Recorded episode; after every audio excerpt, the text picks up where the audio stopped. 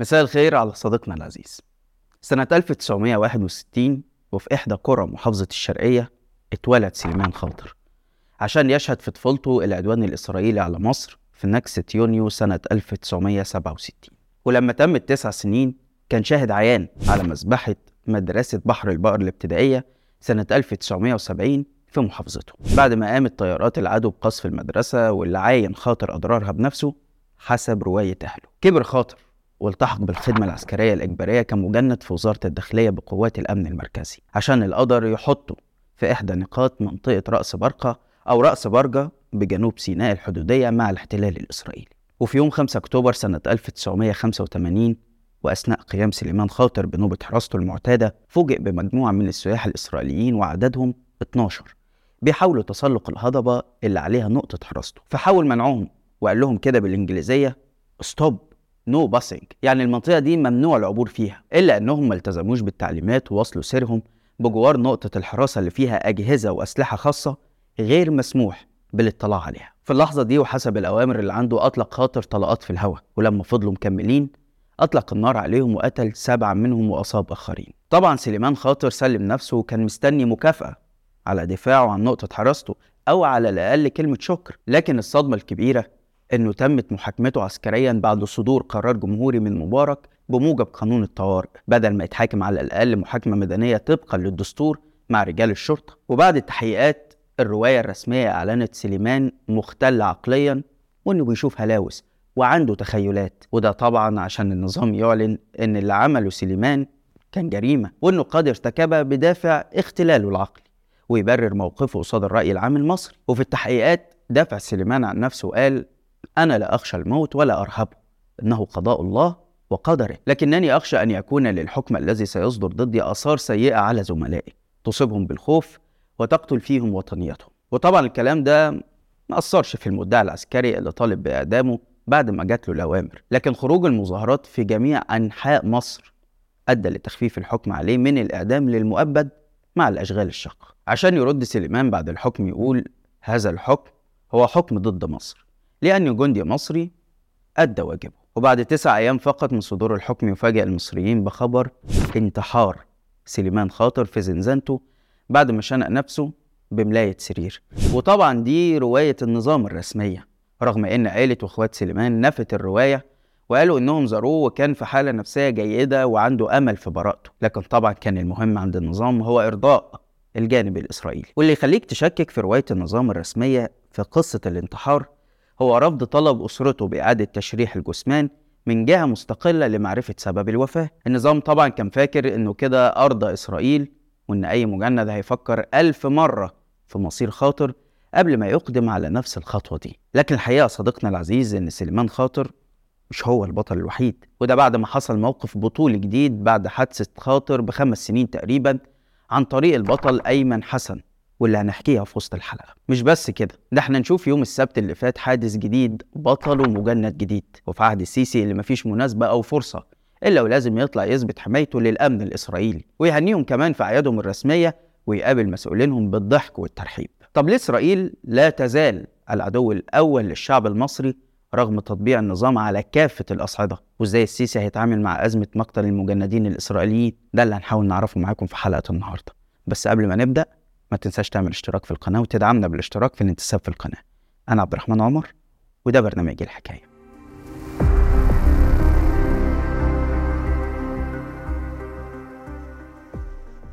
أهلا بيكم.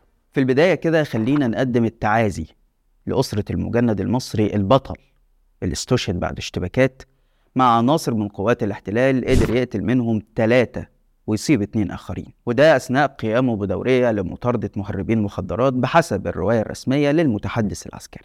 يوم السبت اللي فات أعلن الاحتلال الإسرائيلي مقتل ثلاثة من جنوده على الحدود مع مصر على إيد أحد جنود الشرطة المصريين الأبطال على الحدود. واللي اضطر يعلن تفاصيل الحادث بعد ما تم إبلاغ عائلات القتلى بخبر وفاته. لكن رغم أن الرواية الإسرائيلية جت متأخرة إلا أنها سبقت رواية المتحدث العسكري واللي طلع بيان بعد ساعات من انتشار الحادث على معظم وسائل الإعلام المحلية والعالمية وال social media. إسرائيل مش بس أعلنت مقتل المشتبه به في مقتل جنودها دي كمان حددت هويته وقالت إنه مجند شرطة مصري وكمان نشرت صورته بعد استشهاده مع سلاحه. وعملت عمليات تمشيط على الحدود المصرية بالطيران والقوات الخاصة لرصد أي مشتبه جديد وأعلنت إنها بتعمل مع الجانب المصري على كشف ملابسات الحادث.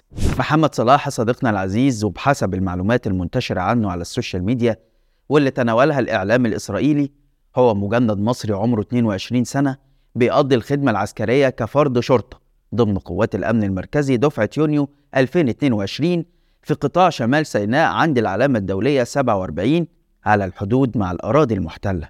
ناس كتير شككت في رواية المتحدث العسكري اللي قالت إن المجند كان بيطارد مهربين مخدرات خصوصا إن رواية جيش الاحتلال أعلنت مقتل اتنين من مجندينه برصاص قناص يعني قصدهم. وكمان أعلنت مقتل المجند المصري بعد ساعات من عملية البحث عنه وفي اشتباكات جديدة يعني مش من أول مرة. كمان ناس كتير تساءلت إزاي مجند مصري وحيد هيطارد تجار مخدرات داخل أراضي الاحتلال لوحده وبدون قوات تساعده أو حتى بدون تلقي أوامر من قياداته والمسؤولين. المتحدث العسكري المصري صديقنا العزيز ما أعلنش حتى اسم المجند المصري وما قدمش التعازي لأسرته بشكل خاص. واكتفى بتعزية جميع المتوفين وتمنياته للمصابين بالشفاء العاجل واللي هم طبعا من الجانب الإسرائيلي. وحتى ما اعترضش على وصف الاحتلال للجند المصري بالمخرب. في كمان رواية تانية غير رسمية بتقول إن المجندين الإسرائيليين هم اللي دخلوا الحدود المصرية أثناء مطاردتهم تجار مخدرات. وبعدها قام الشرطي المصري بقنصهم عشان يرجع الاحتلال بقوات جديدة بعد علمه بمقتل المجندين ويشتبك مع الشرطي المصري بس يتقتل منه واحد تالت. قبل ما ينجح في قتل الشرطي المصري. بغض النظر عن الروايات اللي أكيد هتوضح أكتر خلال الأيام أو السنين الجاية لكن الشيء الملفت والثابت في الموضوع إن عقيدة الشعب المصري لم تتغير على مدار السنين اللي فاتت ومعاداته للاحتلال الإسرائيلي. وده كان واضح في الاحتفاء بصور بكاء الجنود الإسرائيليين بعد ما تلقوا خبر وفاة زملائهم. وده طبعا عكس الموقف الرسمي للدولة المتمثل في نظام السيسي. وده رغم إن عقيدة الجيش نفسها اتغيرت بشكل كبير في عهد السيسي اللي أصبح العدو الأول ليه هم الإرهابيين الموجودين في سينا وأصبح بيتعامل بشكل مباشر مع الاحتلال للقضاء على العناصر دي ويسمح لهم باقتحام الحدود المصرية. طبعا إحنا مش مع الإرهاب وضد أي حد يقتل الجنود المصريين في سينا تحت أي مسمى. لكن لما اتغير عقيدة الجيش بأكمله من معاداة إسرائيل اللي تعتبر هي العدو الأول مش بس للمصريين بل للعرب كله واللي يوميا بيقتلوا إخواتنا الفلسطينيين سواء في الداخل أو قصف غزة اللي أصبح شبه دوري. دور مصر في نصرة القضية الفلسطينية أصبح بيتراجع لصالح الاحتلال الإسرائيلي تدريجيا لحد ما وصلت في عهد السيسي لهدم الأنفاق وإغراقها بمياه البحر. والاكتفاء بالشجب والإدانات على أي حادث اعتداء حتى لو على المسجد الأقصى.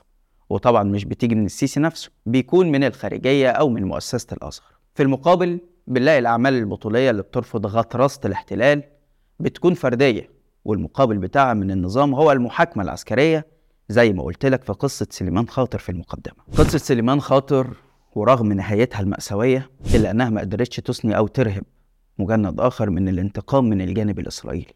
وده بعد ما قام المجند المصري أيمن حسن بعملية شهيرة في منطقة رأس النقب الحدودية بين مصر والأراضي المحتلة اقتداء بالملهم سليمان خاطر. وده بعد ما قتل أيمن خلال العملية دي 21 إسرائيلي وأصاب نحو 20 آخرين. كان بينهم أحد كبار رجال الموساد المسؤولين عن تأمين مفاعل ديمونا النووي وظباط بمطار النقب العسكري. أيمن قام بالعملية دي بعد ما شاف أحد جنود الاحتلال وهو بيمسح حذائه بالعلم المصري بعد ما طار ناحيته. مش بس كده ده يوم المجند الإسرائيلي بأعمال مخلة مع زميلته في الحراسة على العلم المصري قصاد أعين الجندي المصري بهدف إهانته. الجندي المصري أيمن حسن غلي الدم في عروقه ومرضيش الإهانة لبلده خصوصا إن حادثة العلم جت بعد مذبحة الأقصى اللي قام بيها متطرفين يهود واللي نتج عنها مقتل 21 فلسطيني وإصابة أكتر من 150 آخرين. وخطط العملية وأسعى لمدة تسعة أيام عشان يوم 26 نوفمبر 1990 يتسلل للحدود الإسرائيلية ويقوم بالعملية ويرجع بإصابة طفيفة في الرأس. أيمن اتحاكم طبعا عسكريا وتعاقب ب 12 سنة سجن عشان يخرج سنة 2000 بعد 10 سنين بعفو مشروط. وتظل أسرته تحت المراقبة والتنكيل الأمني لمدة 11 سنة لحد ما جت ثورة يناير وتخليه بطل شعبي ويطلع على القنوات والإعلام. فردا على مذبحة المسجد الأقصى.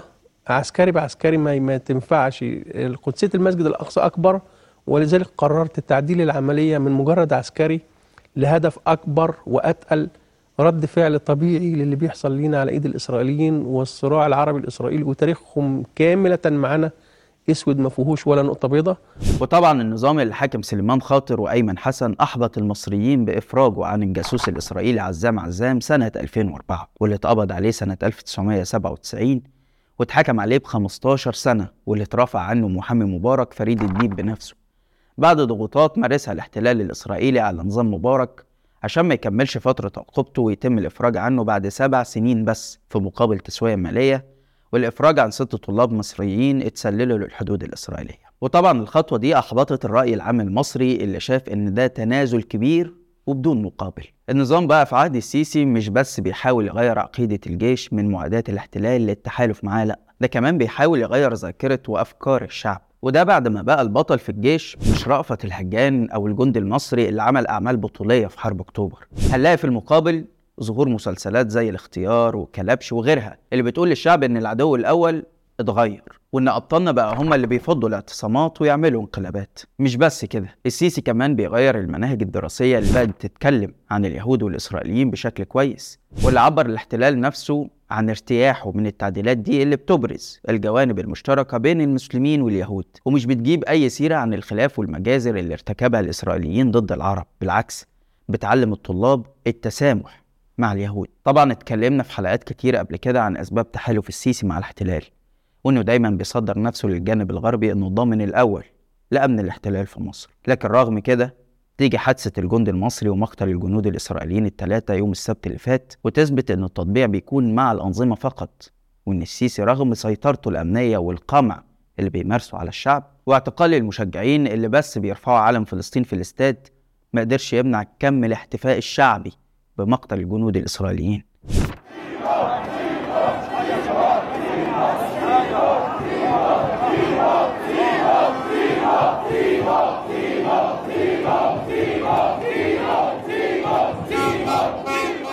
طيب هل هتتأثر العلاقات بين النظام المصري مع الاحتلال بعد الحادثة دي؟